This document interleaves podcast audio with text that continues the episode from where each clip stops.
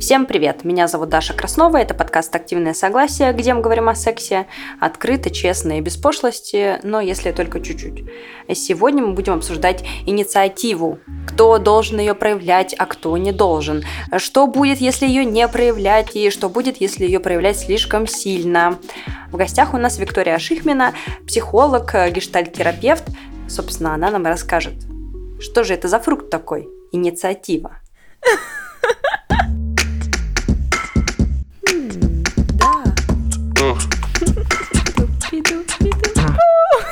Что? Это секс. Страсть. Да. Секс-подкаст. Активное согласие. Мне кажется, что у нас как будто бы тема не очень такая объемная по количеству вопросов, но она какая-то такая сама по себе глубокая, и мне кажется, что тебе будет о чем рассказать. Мы сегодня будем говорить про инициативу в отношениях, и вот если с типом привязанности все уже поняли, ну там, если мать с тобой проводила достаточно времени, была к тебе внимательна, то у тебя надежный тип привязанности, а если нет, то тревожный или э, совсем сумасшедший, тревожно избегающий, как, как у меня, кстати. Вот. А с, с инициативностью как-то непонятно, вот кто или что формирует ее в человеке вообще. Инициативность как качество? Как качество, да. Ну вот почему, почему одни люди спокойно проявляют себя, а другие вообще не могут? Ничего.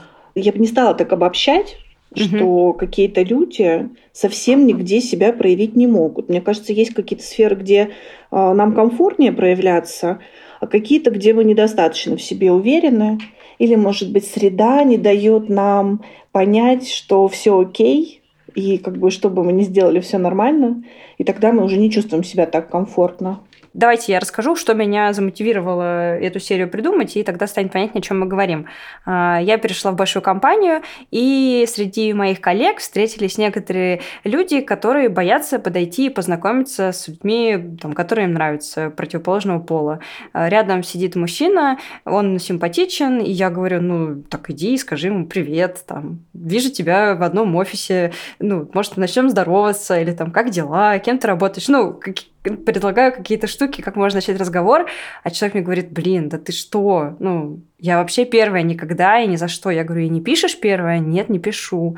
И потом я начала э, внимательнее приглядываться к людям и за- стала замечать, что некоторые из них даже, э, ну, им становится, ну, прям как сказать, плохо, но неплохо, но они очень тушуются, когда появляется объект внимания. Они растеряны, они не могут э, даже со мной разговаривать на отвлеченную тему, сразу же разбегаются мысли. И мне стало интересно, что это вот такое вот происходит в людях, почему они не могут, э, ну, свои какие-то такие же хорошие положительные эмоции проявить. Вот. И, соответственно, мне было интересно, а, а что влияет вообще вот на вот это вот, вот что должно Мгм. было быть вот так, чтобы было вот, вот так, как я сказала, что человек такой, о, ну, мне нравится этот человек, пойду и скажу ему, ты классный. А тебе это легко дается? Мне да. Ага, интересно. Мне даже слишком, э, мне, меня иногда из-за этого проблемы. Ну, слушай, тут давай покрутим с разных сторон эту историю. Вот врожденное качество человека это темперамент. Темперамент Мгм. как скорость ответа нервной системы на какой-то стимул. Вот есть люди, которые очень быстро реагируют, у них в принципе все очень быстро происходит, так называемые холерики. Они быстро возбуждаются, быстро радуются, быстро горюют. В общем, какая-то такая смена настроений может быть очень эм, быстрой. Они как-то шевелятся активно. ну, то есть такие очень ребята энергичные. И это во многом свойство нервной системы. То есть они вот всегда такие. Могут замедляться искусственно, как-то да, себя там притормаживать. Но в целом вот это органично их такое состояние, активность. Мгм. А вот есть меланхолики, наверное, вот те самые романтичные, грустные поэты или э, какие-то вот такие ребята, у которых врожденный э, темперамент вот очень такой плавный, очень тонкая чувствительность, большая уязвимость, любые такие яркие, громкие стимулы среды, ну, скорее раздражают, пугают и так вызывают желание куда-то вот скрываться, да, например, чтобы как-то все помедленнее было, не такое интенсивное. И это черты, которые очень трудно в себе поменять, потому что это правда врожденная характеристика. И угу. на все на это дело со временем нарастает характер. На характер нарастает воспитание, там, какой-то опыт. Вот все, из-за всего этого формируется человек. И вот представь, родился э, ребенок очень-очень-очень такой активный, например, да, то есть холерик. А мама угу. у него не справляется с его темпераментом. Она медленнее, ей нужно больше отдыхать там, например, да, или ей как-то трудно концентрироваться на своих делах, и тут еще чада такое активное, буйное.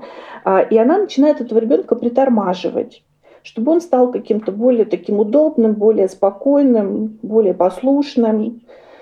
Ну, в общем-то, это на любой детской площадке можно услышать. Не кричи, не бегай, э, никого бить нельзя, не отбирай чужие вещи, девочки так себя не ведут, угу. посиди спокойно, как бы что ты не можешь угомониться, ну и так далее. И тогда получается, что вот это момент воспитания, когда нас сначала взрослые притормаживают – и это не только родители. Тут на родителей все не свалишь. Угу. Они как бы обходятся с нами как умеют. Но ведь этого достаточно везде. В школе нужно сидеть как-то ровненько за партой. В ВУЗе тоже надо бы как-то конспектики сидеть делать на лекции, uh-huh, там, uh-huh. да, ну и так далее. То есть, в общем-то, много где э, юного человека не очень-то поощряется инициатива. Она поощряется там, где взрослым удобно. Давай ты на Олимпиадах будешь выигрывать, давай ты там uh-huh. на карате какой-нибудь пояс себе заработаешь. И тогда получается, что вот эта способность что-то от жизни брать, активно проявляться, там, не знаю, какие-нибудь достижения а, заполучать. Она такая узкоканализированная, туда, куда взрослым надо. И чем вот этого больше, тем меньше тогда у человека, ну как тебе сказать, вот такой способности быть энергичным, активным, берущим, проявляющимся в разных сферах своей жизни.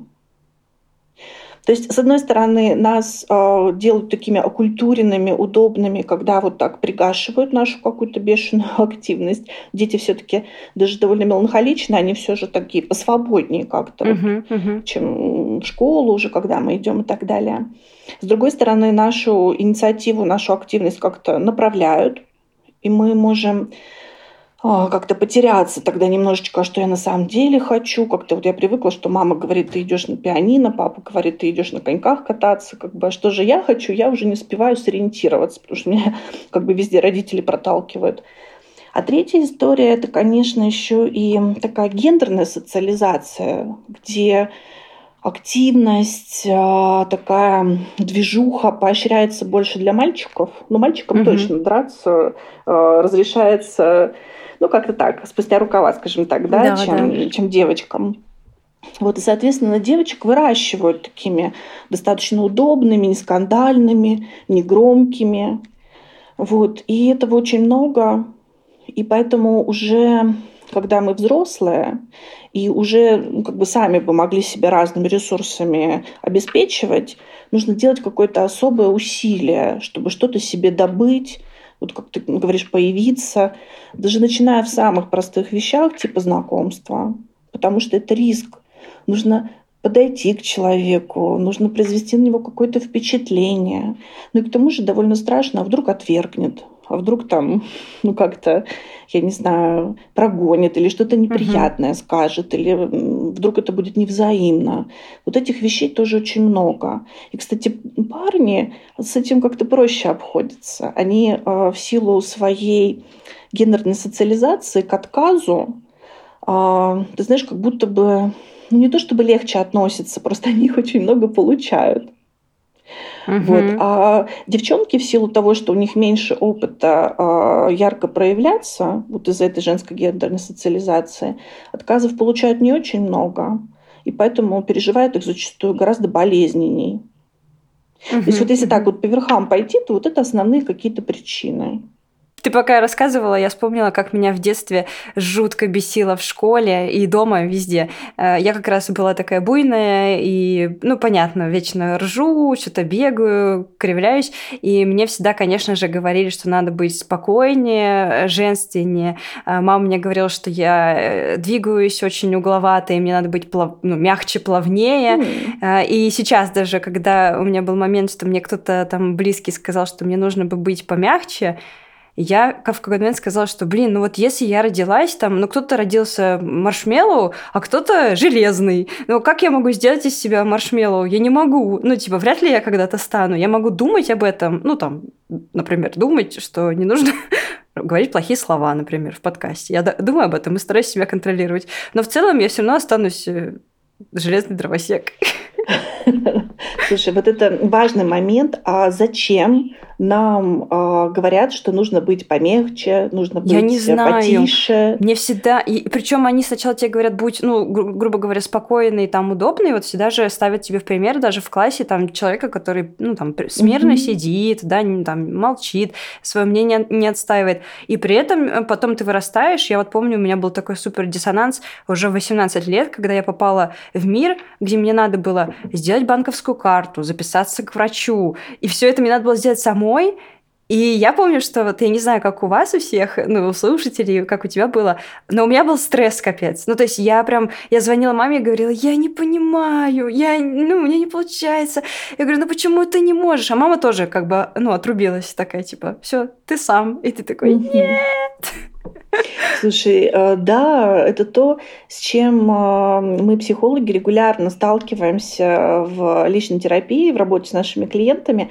Сначала э, нас учат не кричать, не возмущаться, вести себя тихо, прилично, никому не мешать там и так далее. А потом, когда ситуация требует громкости, самозащиты и так далее, поскольку навыка-то этого нет, uh-huh, потом uh-huh. общество спрашивает, а почему ты не кричала, почему ты не звала на помощь? То есть это вот ну, такая действительно частая история. Это вот как раз последствия того, что нас э, люди, для которых какие-то наши черты или какие-то наши особенности и проявления э, раздражают, не устраивают, утомляют и так далее. Вот я возвращаюсь снова к этому вопросу, зачем а, нам говорят, что нужно быть какими-то, какими-то по представлению этих других людей.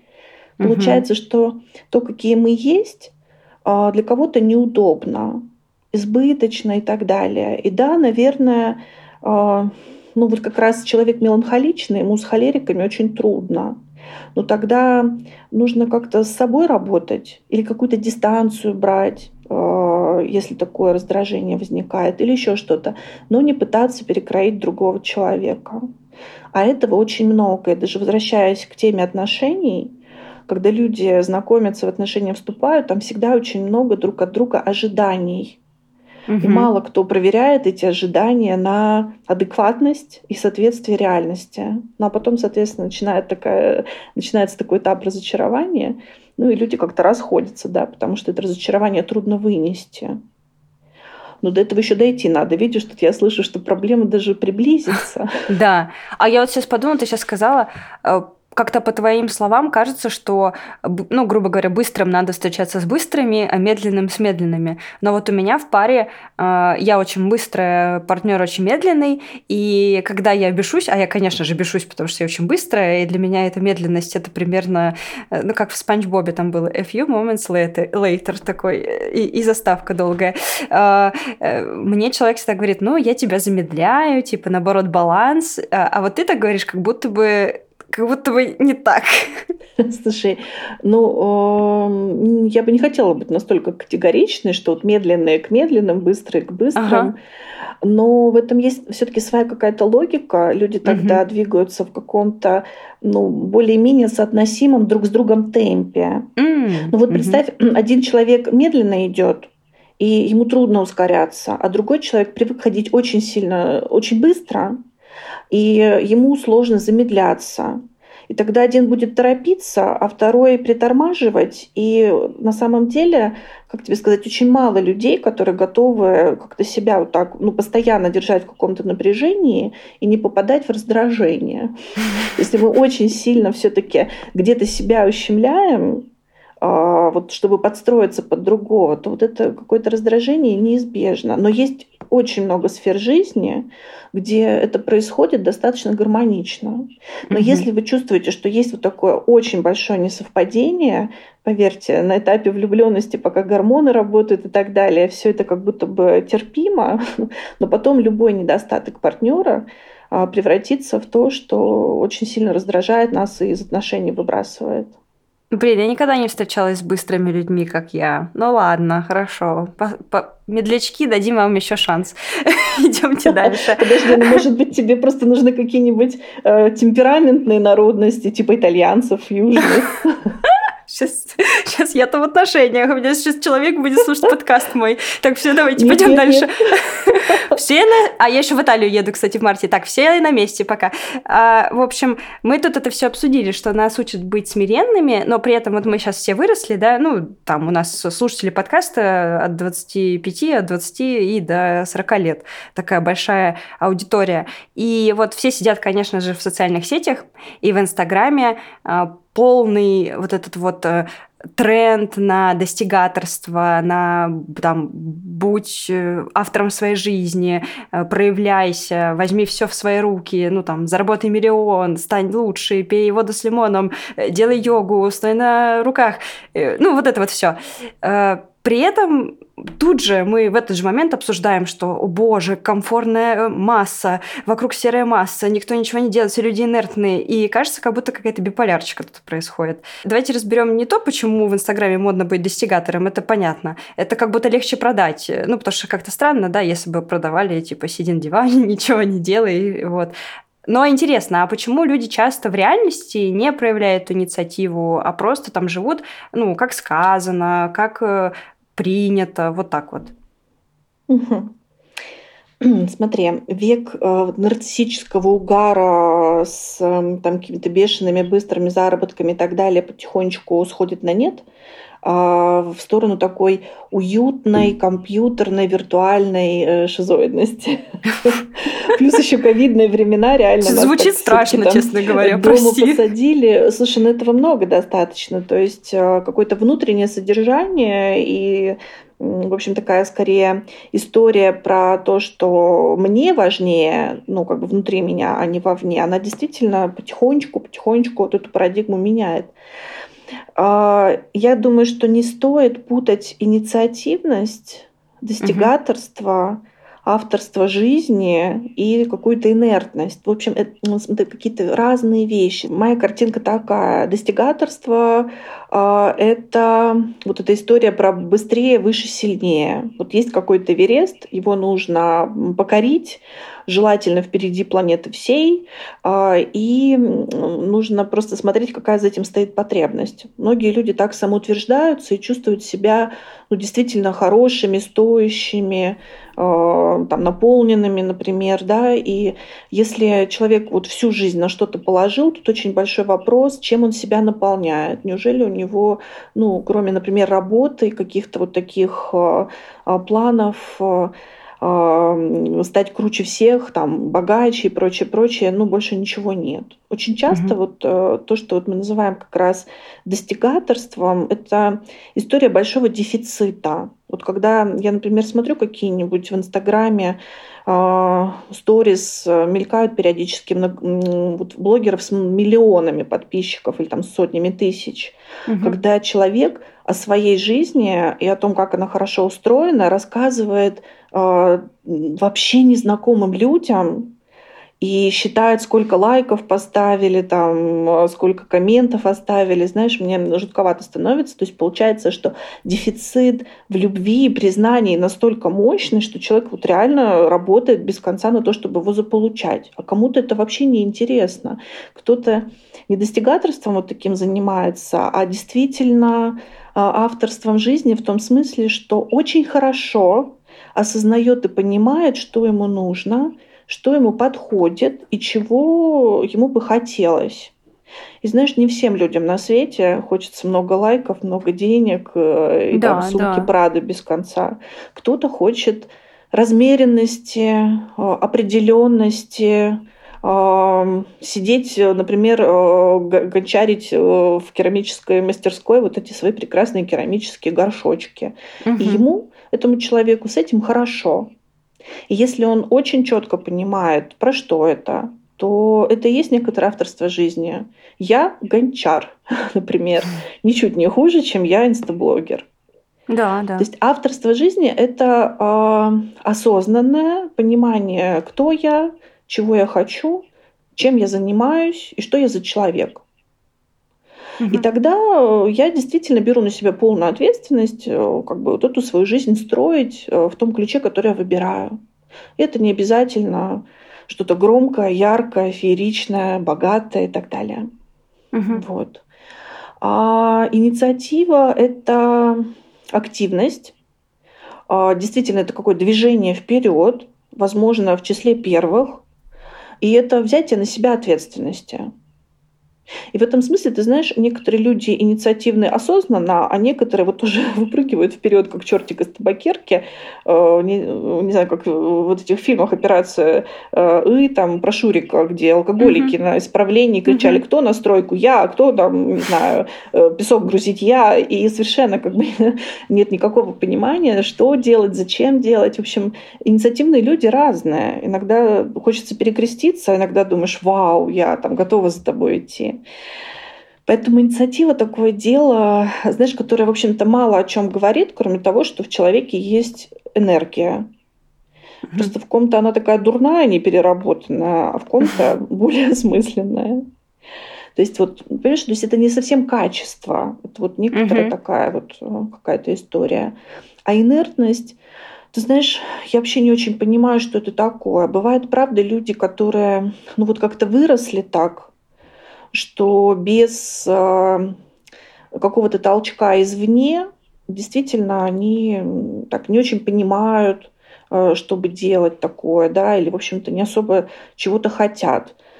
Это тоже, знаешь, я бы не согласилась с тем, что это врожденная черта. Не все меланхолики, там, например, безинициативные люди.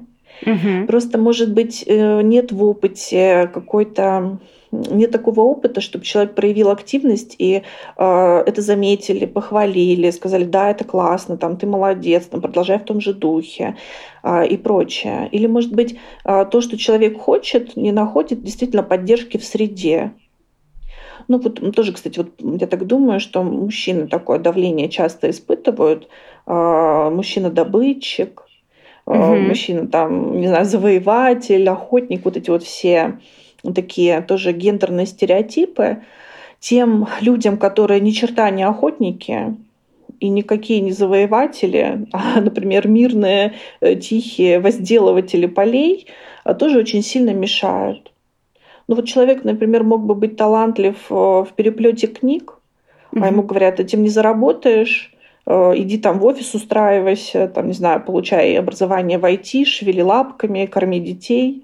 Но ему это не подходит тогда он может э, саботировать эту историю или, ну, как бы не быть в этом активными. А некоторые люди безинициативны, потому что они привыкли паразитировать, скажем так, на ком-то. Вот меня кормят, поят, ну и как бы э, зачем и мне супер. тогда шевелиться, да, если все делается за меня. Это очень часто происходит в каких-то вот таких дисфункциональных семьях, где есть зависимости, где там один там человек, я не знаю, алкоголизирован, например, и все вокруг него прыгают тогда. Ну, правда, вот uh-huh. зачем ему как бы что-то такое делать, э, если, в принципе, его жизнь поддерживается?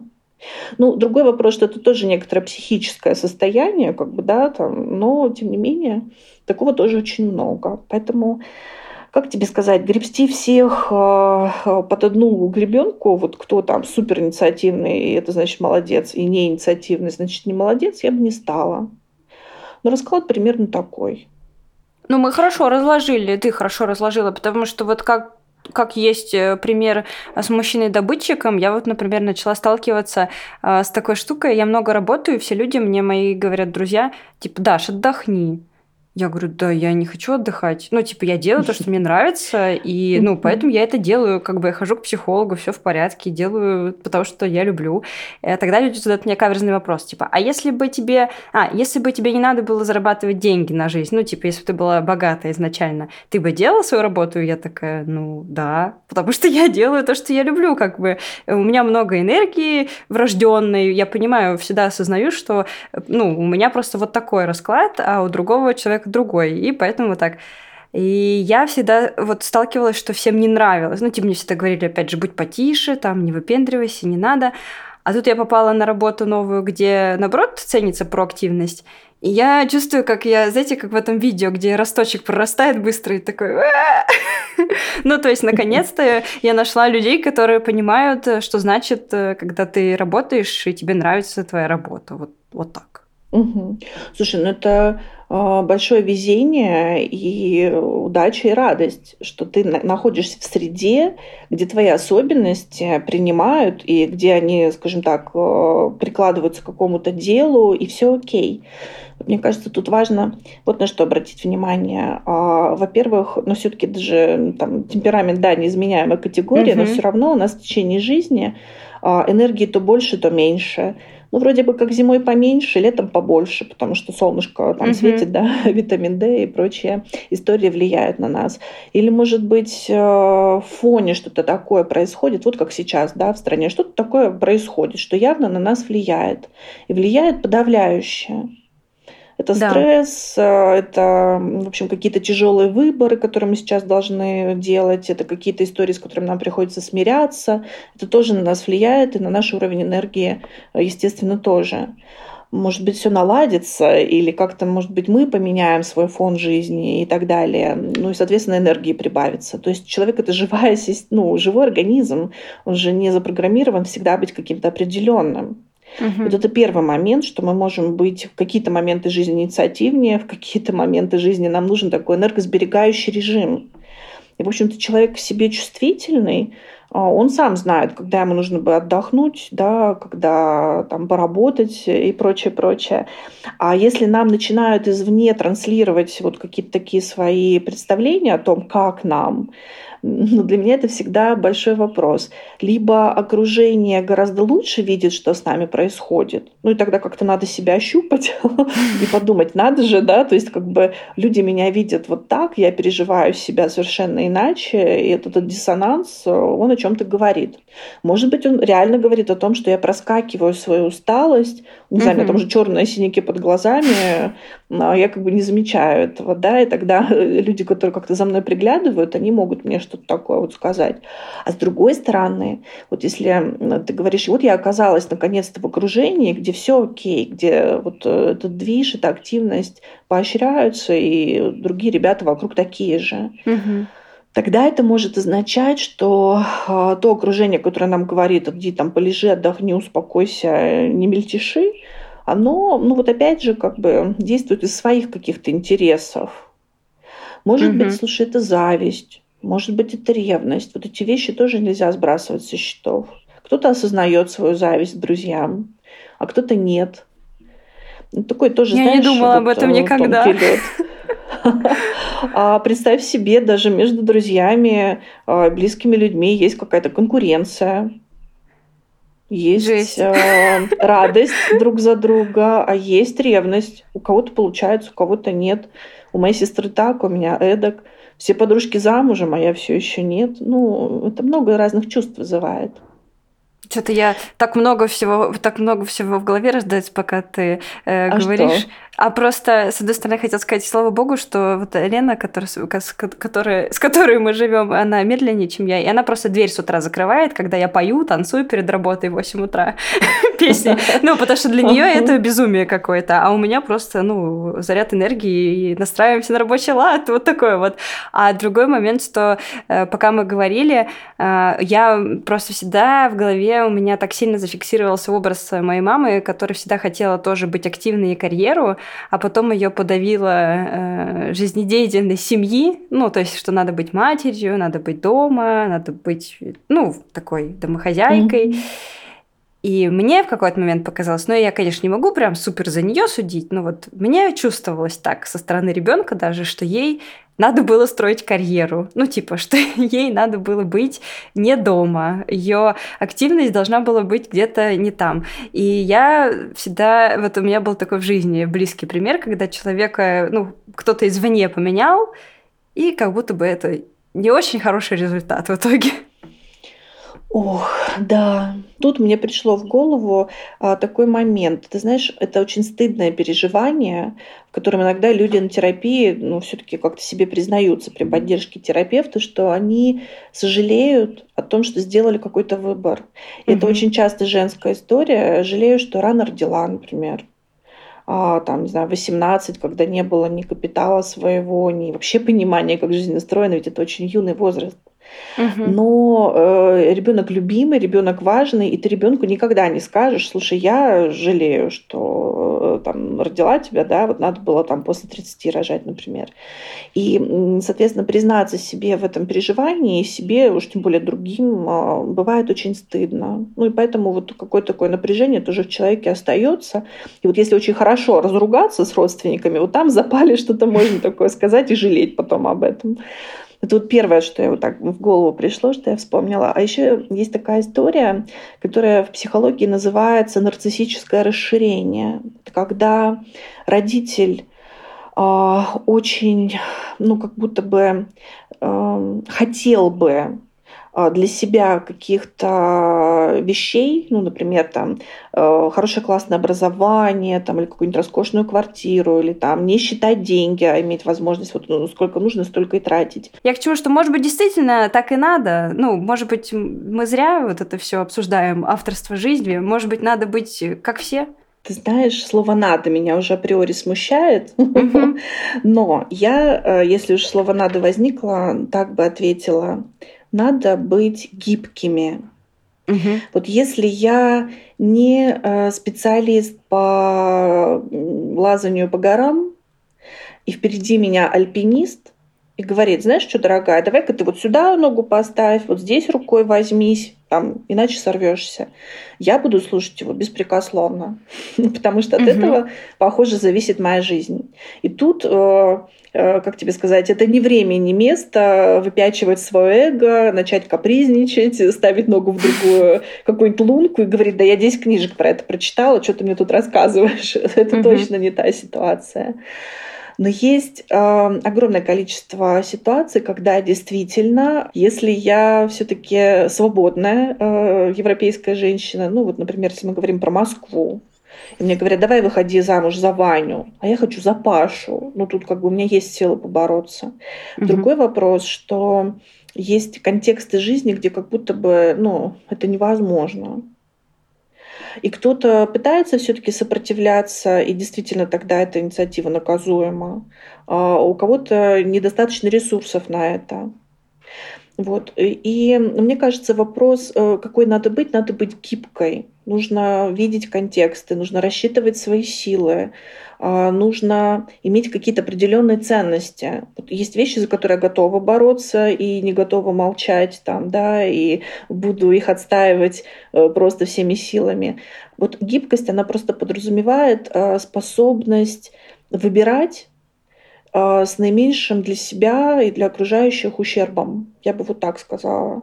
Конечно, те, кто не отсвечивают, они, ну, как бы такие незаметные, наверное, в каких-то контекстах жизни они страдают меньше, да, то есть их не наказывают, там никаких санкций, там, не знаю, не происходит с ними. Но и шансов получить истинно желаемое и жить так, как хочется, у них тоже очень мало.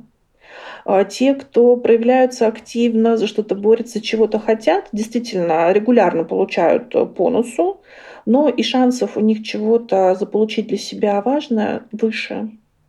А еще те люди, которые ну, скажем так, согласны на те правила игры, которые существуют, они часто перекладывают ответственность на другого, и если что-то не удается, они тоже винят э, кого-то извне. А, мне там родители сказали поступать на юрфак, я пошла поступать на юрфак, хотя на самом деле, там, не знаю, всю жизнь хотела стать кондитером.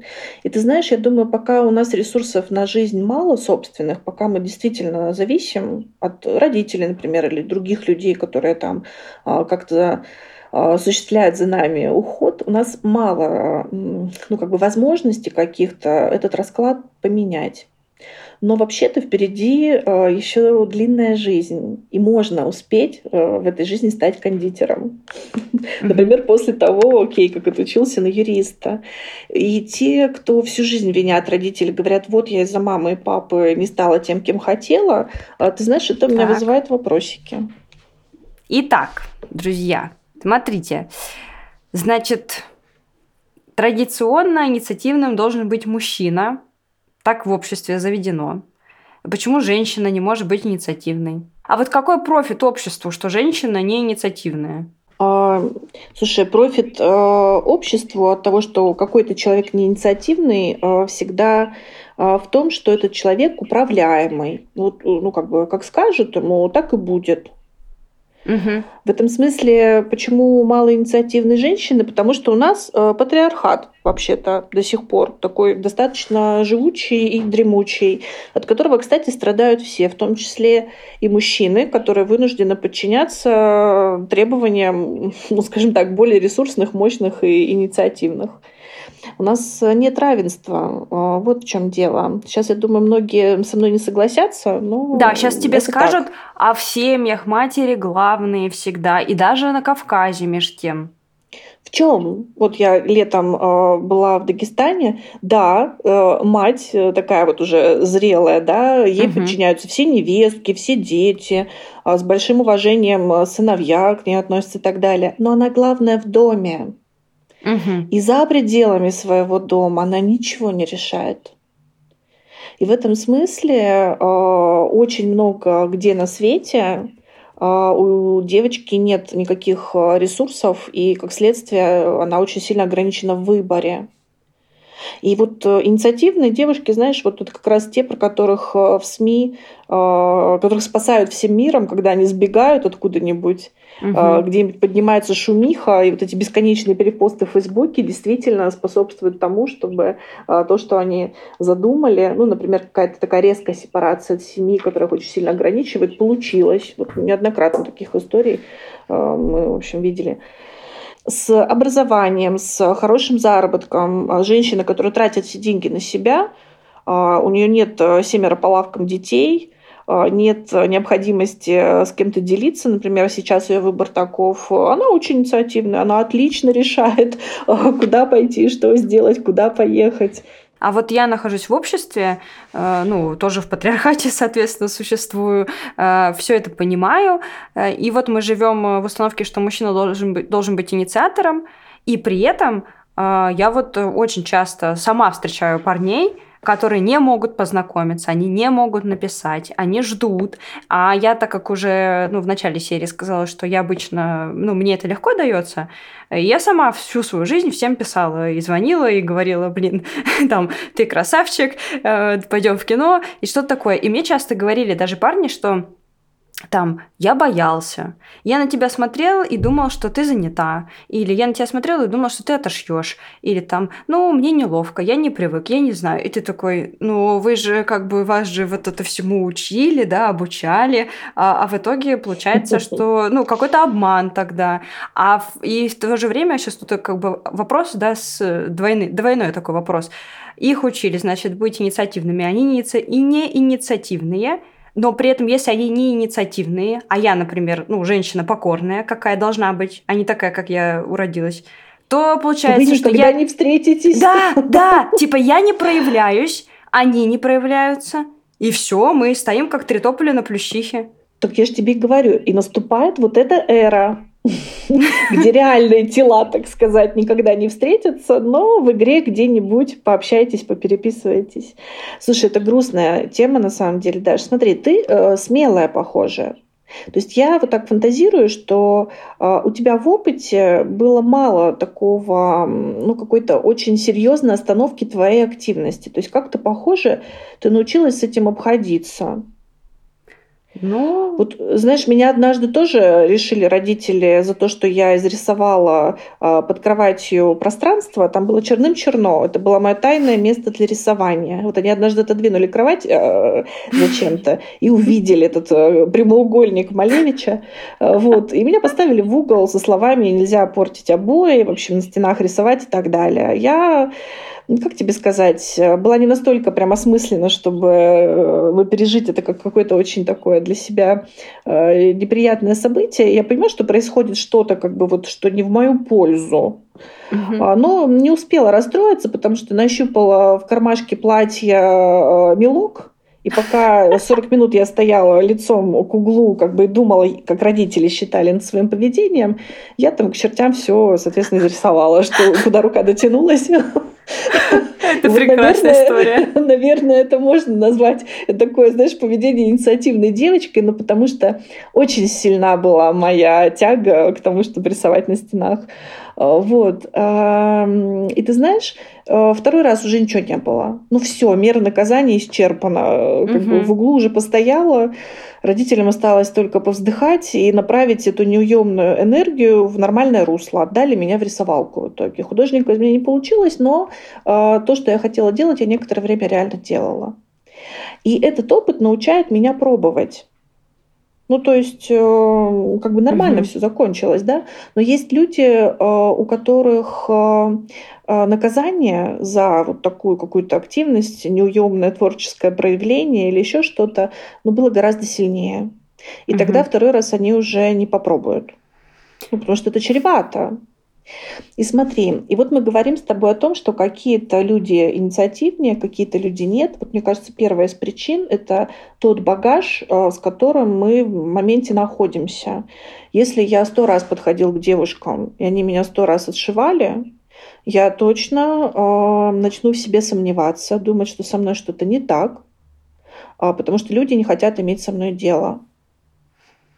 Хотя, может быть, я просто подхожу не к тем людям, э, к которым бы я подошла действительно. Ну, вот э, физически подхожу не к тем, с кем у нас мог бы быть какой-то матч. Угу. Может быть, я действительно не очень осознаю какую-то реальность. Э, и, кстати, иногда, когда говорят это ну, там, словами через рот, можно пережить это не как оскорбление какое-то, а так взять на галочку. Может быть, правда, мне нужно футболки стирать не раз в месяц, а, ну, как бы посвежее как-то надевать да, условно. Да. Вот. Соответственно, если у меня большой такой накопился опыт отвержения, неудачи, наказаний, я рисковать не буду. Действительно, буду годами сидеть там, не знаю, нейтрально и безопасно под каким-нибудь ником, под красивой фотографией или аватаркой, а с кем-то переписываться – это мой максимум. Я, кстати, тут mm. хотела сказать, что ты так сказала, что как будто бы даже у тебя не было травматичного опыта. Я просто, на самом деле, ну, в смысле, ты так сказала, и я, если что, для всех скажу, что мне просто дома было как будто бы опаснее, чем э, с незнакомыми людьми. Поэтому мне, э, ну, общаться с незнакомцами гораздо легче, э, чем там, условно, в семье. Да-да-да, ты сейчас абсолютно правильные вещи говоришь. Бывает так, что семья это как раз самое небезопасное место да. или близкий круг сложился таким образом, что там небезопасно. А с другими людьми как будто тогда э, проще и естественнее. Да. И тогда, кстати, близость тоже может быть пугающей. Вот э, почему некоторые люди не приближаются к другим? Потому что есть э, вот понимание, что близость это опасная история, там может происходить все что угодно. А я тут с такой нежной, уязвимой, со всем этим таким светлым угу. пузиком, как бы, да, на амбразуру, это чревато. Да, да. Есть э, такие сладкие пирожочки, которые считают, что они сами по себе достаточно хороши, чтобы как цветы привлекать внимание пчел. Пусть все пчелы летят ко мне сами, а я вот буду выбирать. Вот это часто тоже встречается, особенно если человек визуально, э, ну, такой, как это, вписывается в понимание прекрасного в наши дни. Э, часто тоже такое бывает, что я сам не пойду, пусть э, ко мне подходит. И у женщин тоже. Я такая красивая, ну, типа, это они должны вокруг меня шагать. Но это же тоже, ну, это же тоже в итоге и вызывает вот это вот пространство между бесконечное. Да, дело в том, что потому что здесь снова появляется слово должен. То есть, если я вот такая красивая, вокруг меня должны виться кавалеры. Ну, как будто бы, да? Есть угу. такая идея, по крайней мере, да, в голове. Да. Но при этом это красивое лицо может быть искажено такой э, брезгливой гримасой э, и скорее отталкивать э, там, не знаю, потенциальных э, заинтересованных людей, или же, может быть, содержание, так сказать, внутреннее не очень соответствует этому прекрасному облику. В общем, может быть все что угодно. Но мы возвращаемся к тому, что вообще-то никто ничего никому не должен. Угу. Априори, ну, как бы мало что людям достается. И то, про что мы сейчас говорим, например, про конвенциональную красоту, это история, которая через пару месяцев замылится и будет совершенно неважно. Там, не знаю, есть прыщики, нет прыщиков, там, какие ноги длинные, не длинные. А человек уже вступает в отношения психикой своей.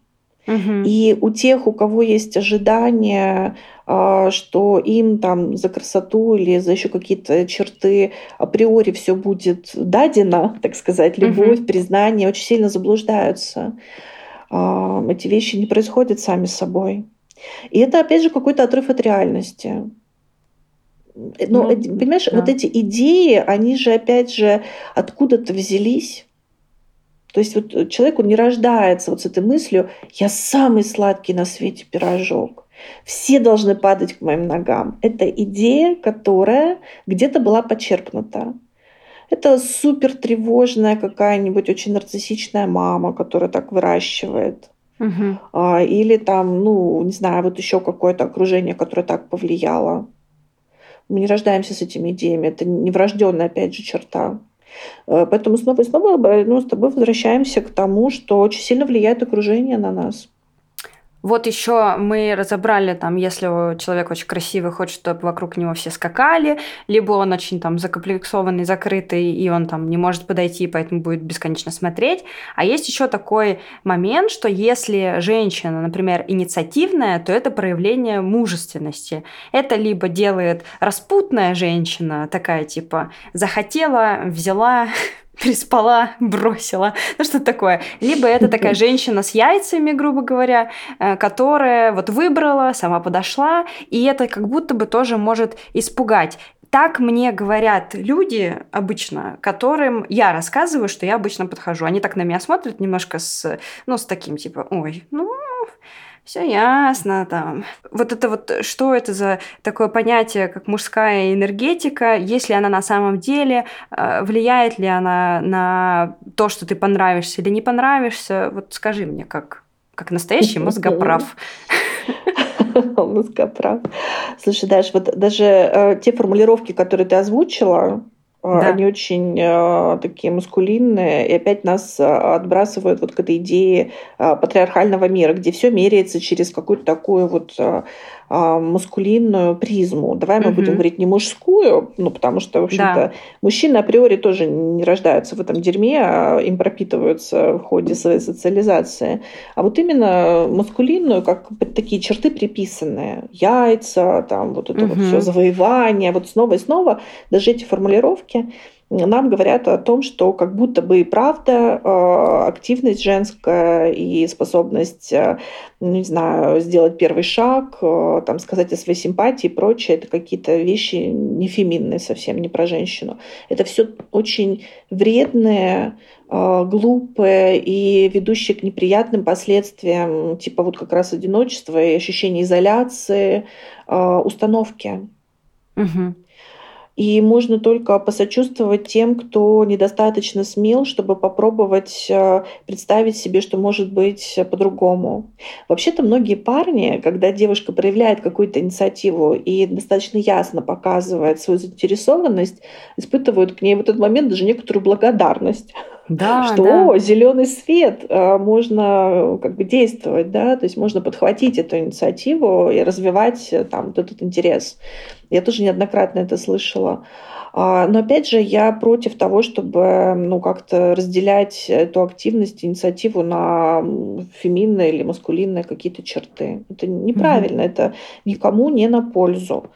В итоге все, правда, сидят такие вот испуганные зайчики и друг на друга бросают взгляды, и, и как будто бы нужно прям чем-то поступиться, чтобы сделать этот э, какой-то там первый шаг. Ну или же разойтись э, навсегда.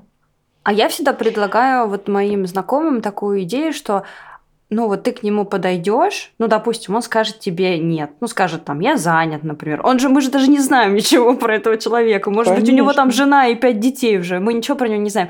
И ты скажешь, а, ну, там, тебе будет обидно, ты расстроишься, ну, окей, э, проживешь все эти пять стадий принятия, но потом ты пойдешь дальше. А так мы замираем вот в этом переглядывании на какой-то срок, а время идет, а прекрасные Слушай. оргазмы упускаются. О, да. Знаешь, мне кажется, это происходит во многом из-за того, что люди путают отказ и отвержение. Вот отвержение — это когда вообще ни в каком виде не хочу я иметь с тобой дело. Я не хочу, чтобы ты присутствовал в моей жизни, в моей вселенной. Ну, то есть это такая, знаешь, какая-то полная аннигиляция другого, и это действительно может быть страшно и болезненно, это объективирует, это ДТП. Но вообще-то большинство людей не занимаются такими вещами. Они просто отказывают. Отказывают, потому что они, правда, не свободные. Или потому что у них живот болит. Или потому что они асексуалы и вообще не хотят никакого ни с кем секса, отношений и так далее. И действительно мы не знаем обстоятельств этого человека. Но вот это нет переживаем как отвержение вот целиком и полностью себя. И это, в общем-то, тоже история, с которой стоит работать в терапии, потому что это вопрос собственной ценности.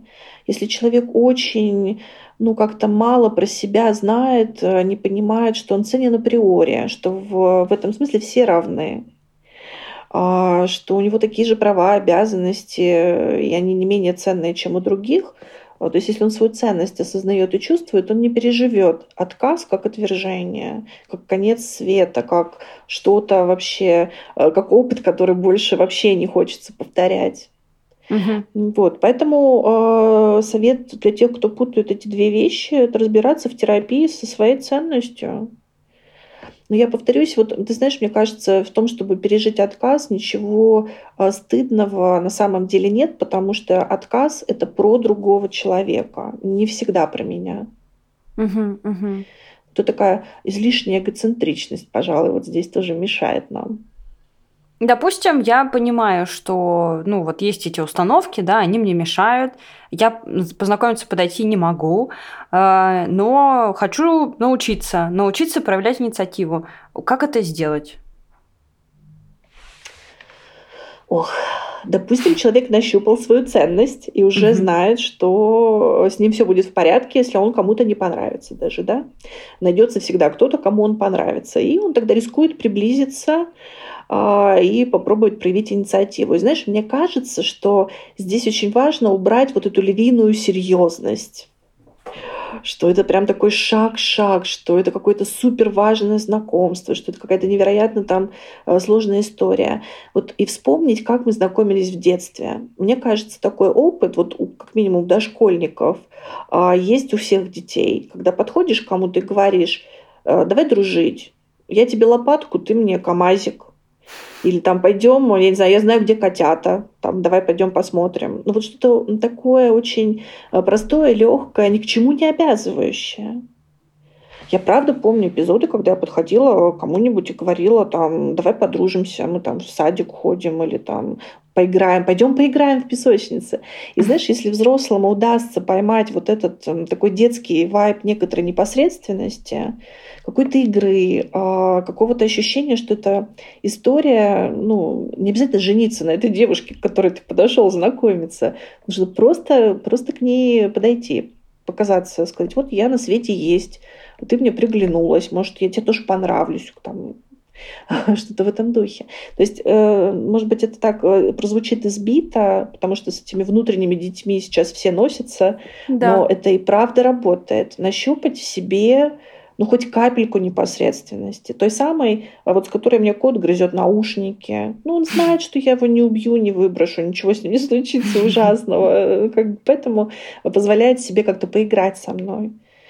Вот нащупать вот этого внутреннего кота, вот этого внутреннего ребенка, а, и, может быть, заручиться поддержкой тоже из окружения. Если меня отошьет эта девчонка, я вернусь к своим друзьям, они меня все равно примут, например. Вот.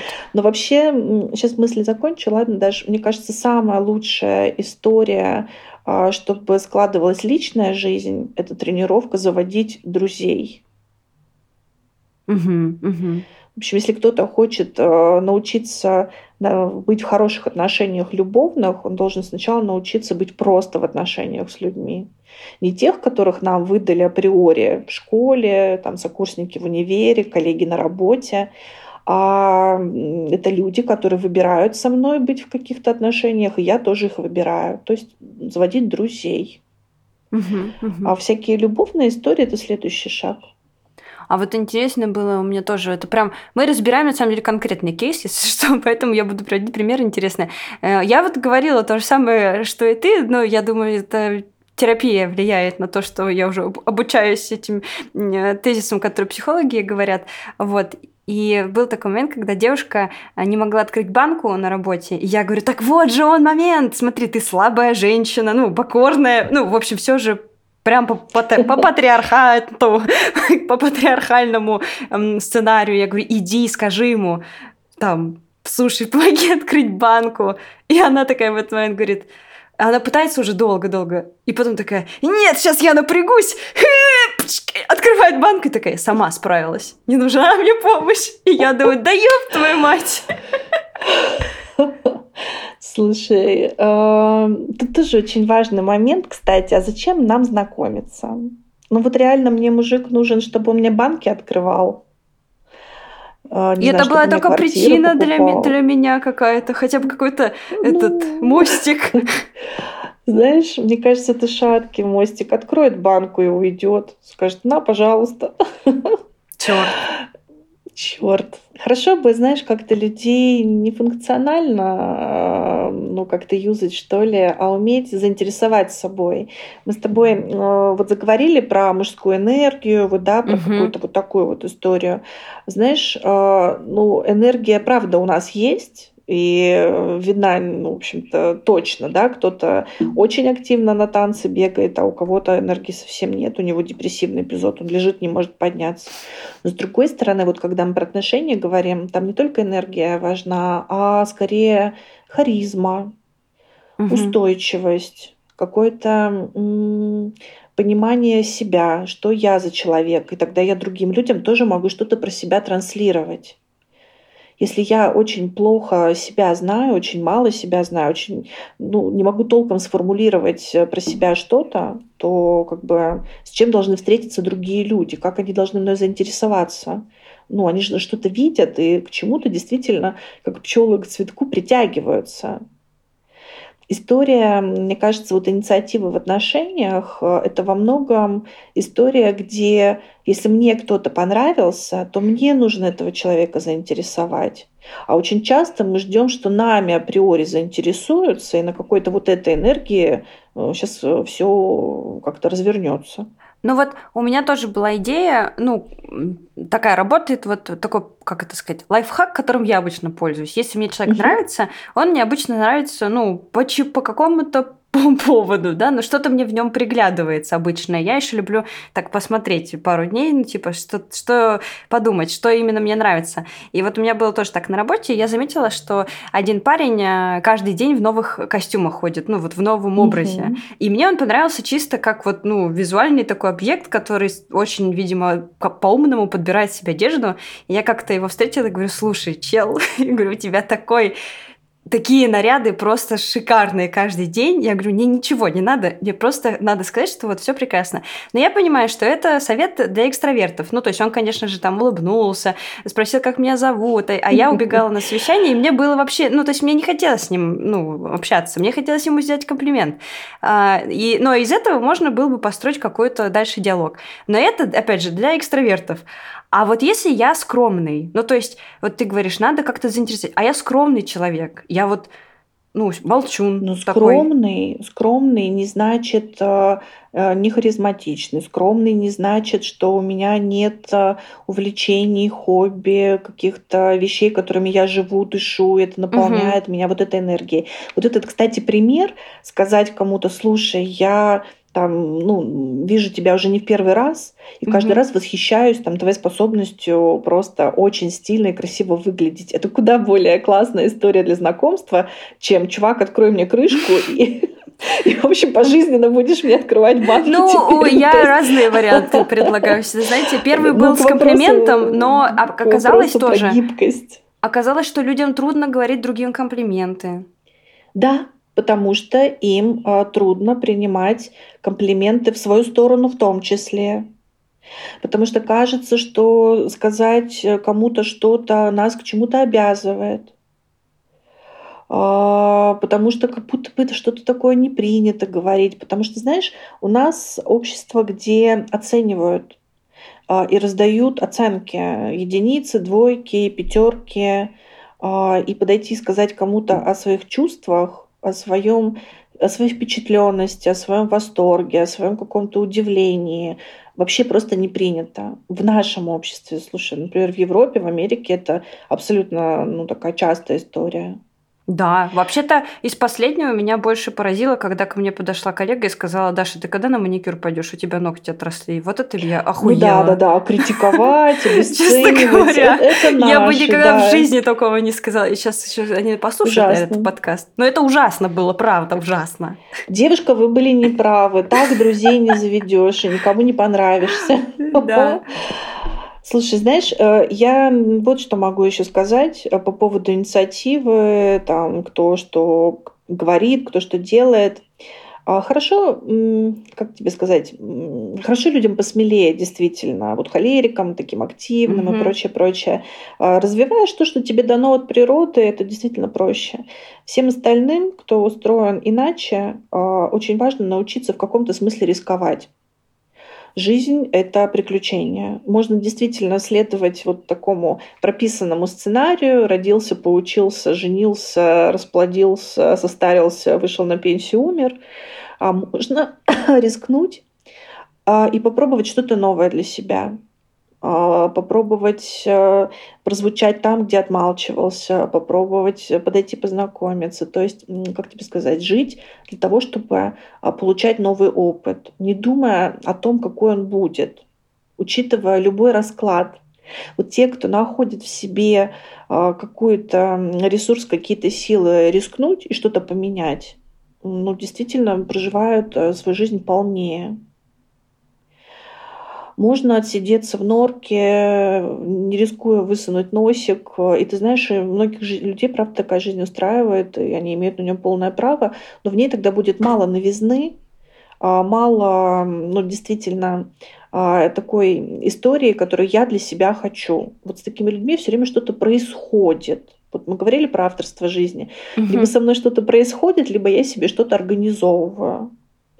Ну и тогда вот нужно как бы довериться тогда, не знаю, фатуму, что ли, что если я буду тихо сидеть, не отсвечивать, никому особо не улыбаться, не посылать никаких невербальных сигналов, которые свидетельствуют о какой-то симпатии, заинтересованности, что кто-то прорвется через эти вот бесконечные слои, которые я, которыми я себя окружаю, и вот сам придет, и, значит, тот, тот самый принц на белом коне, которого можно ждать а, до пенсионных лет.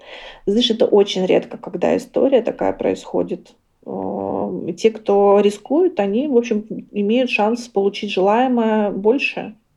А вот тебе скажут, Вика, а можно быть автором своей жизни, если жизнь такая непредсказуемая, и мы тут все как бы на как, как на пох... как на пороховой бочке. При, причем в прямом и переносном смысле сейчас. Конечно. Слушай, в этом есть какая-то, ну, как будто бы логика, да. А с другой стороны, а, никакой в этом логики нет. Правда, вот мы, я купила квартиру, а, и я рискую ее лишиться вот э, из-за какого-то конфликта, да, например, uh-huh. на уровне государства. Я не знаю, я вышла замуж за человека, а он там взял и умер. ну, то есть вот никаких гарантий нет вообще. Да. Но это не значит, что мы свою активность должны останавливать. Очень часто люди говорят, я боюсь что-то делать. А психотерапевты такие, э, бойся, но делай. Ничто не отменяет, никакая как сказать, непредсказуемость этого мира не отменяет э, необходимость э, хорошо жить при тех условиях, которые нам даны здесь сейчас. Вот мы, кстати, тут э, затрагивали такой момент. Я через пример скажу, а ты потом еще пояснишь. Вот у меня есть подружка, которой трудно бывает э, говорить про свои чувства с парнями, и поэтому она, когда готовится написать какое-то сообщение про чувства, она мне всегда говорит, Даша, там, мы сейчас будем писать ему, мне нужна поддержка твоя, э, давай, если мне скажешь, что я, ну, там, отстой, я приду плакать или там расстроюсь, а ты меня поддерживай. И я говорю, да, давай, мы пишем, прямо сейчас мы пишем, она это уходит, я говорю, ну что там, как там ты написала? Она может даже мне представить, что она написала, а я работаю редактором, я еще такая, так, тут чуть, может быть, там покрасивее объясним. В общем, она в итоге пишет, и заручиться поддержкой кого-то, ну, близкого действительно помогает, потому что потом я вот вижу, ну, мы уже давно дружим, и с каждым разом эта необходимость э, становится все меньше и меньше, потому что она уже сама верит, что она действительно может о своих чувствах сказать, и как бы и мир не рухнет она может сказать о своих чувствах, э, не валидируя их об кого-то. И в этом смысле ты очень хорошая подруга. Видишь, ты сначала такой внешний была объект, с которым она советовалась там и прочее, прочее, а потом стала внутренним. Ну да. Э, который поддерживает уже изнутри. Так, так происходит всегда. И с родителями, и с любыми другими фигурами. Для меня это хорошая история про то, что человек э, стал покрепче благодаря поддержке извне. Она, это как стереотип терапия. Терапевт ну, не будет до седых волос а, а, вести человека да, с младенчества и до старости. А он сначала извне присутствует фигуры, а потом уже в голове поселяется и начинает что-то тоже там такое полезное для человека нашептывать. Мне иногда клиенты говорят, знаете, пока я к вам ехал на прием, я уже про это подумал, про это подумал, а вы мне в голове вот так ответили, сяк ответили. Я говорю, ну замечательно, что вы поработали сами с собой, но заплатить все равно придется. У меня тоже так с моей терапевтессой.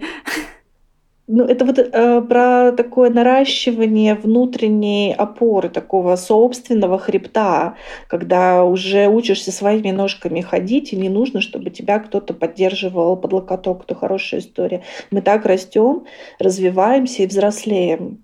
Поэтому я и говорю, э, рискуем, заручившись поддержкой кого-то из близких, получаем новый опыт, перевариваем его, делаем выводы и продолжаем двигаться дальше, если мы хотим для себя каких-то хороших изменений, какого-то хорошего качества жизни.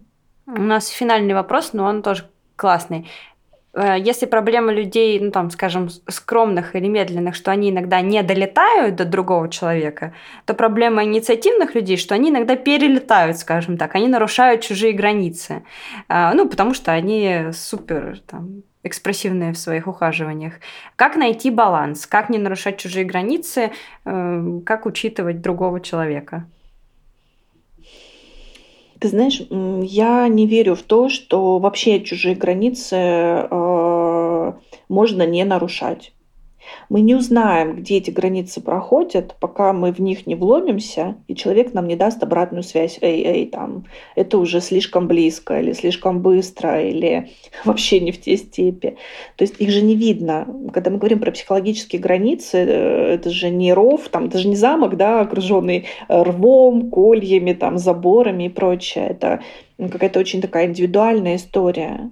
И действительно, человек темпераментный, бодрый, быстрый, или же плохо осознающий себя и то, что с ним происходит, которого несет, например, на волнах влюбленности, как русскую тройку вперед, а у русской тройки глаза всегда залеплены, чтобы mm-hmm. действительно очень быстро нестись и как бы не бояться там, не знаю, в дерево врезаться или в пропасть упасть. Вот э, бывает, людей вот так несет на волне каких-то чувств.